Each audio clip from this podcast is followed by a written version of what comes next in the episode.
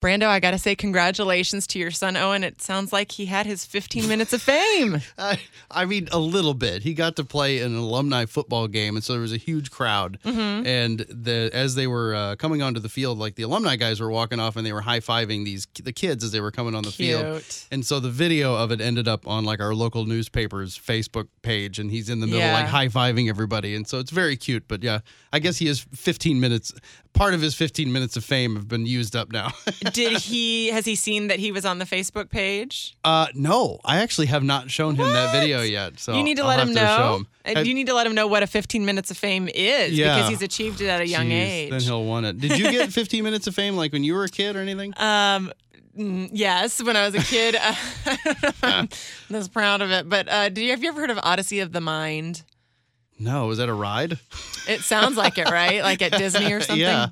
no, it's a um, competitive problem solving competition that I competed in as a kid, and our team went to the world competition two years. Oh wow. Yeah. So you were you were a kind super of nerd. you were nerd famous. yeah, not just like a little nerdy, but super nerd because we we not only solved problems, but we did them in a competition style.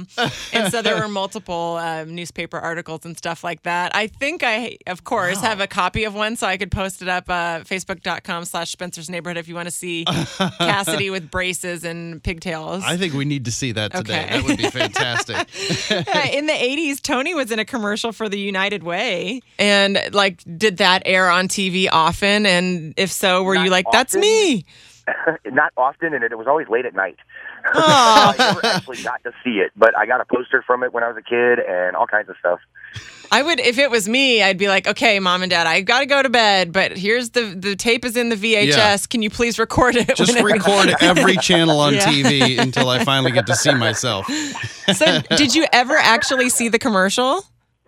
Um, no, I never did actually get to see it because it was, Oh, Ah. it was always on at like one, two, three o'clock in the morning, so it was ridiculously late. Um, Well, at least you have good parents that made you go to bed on time.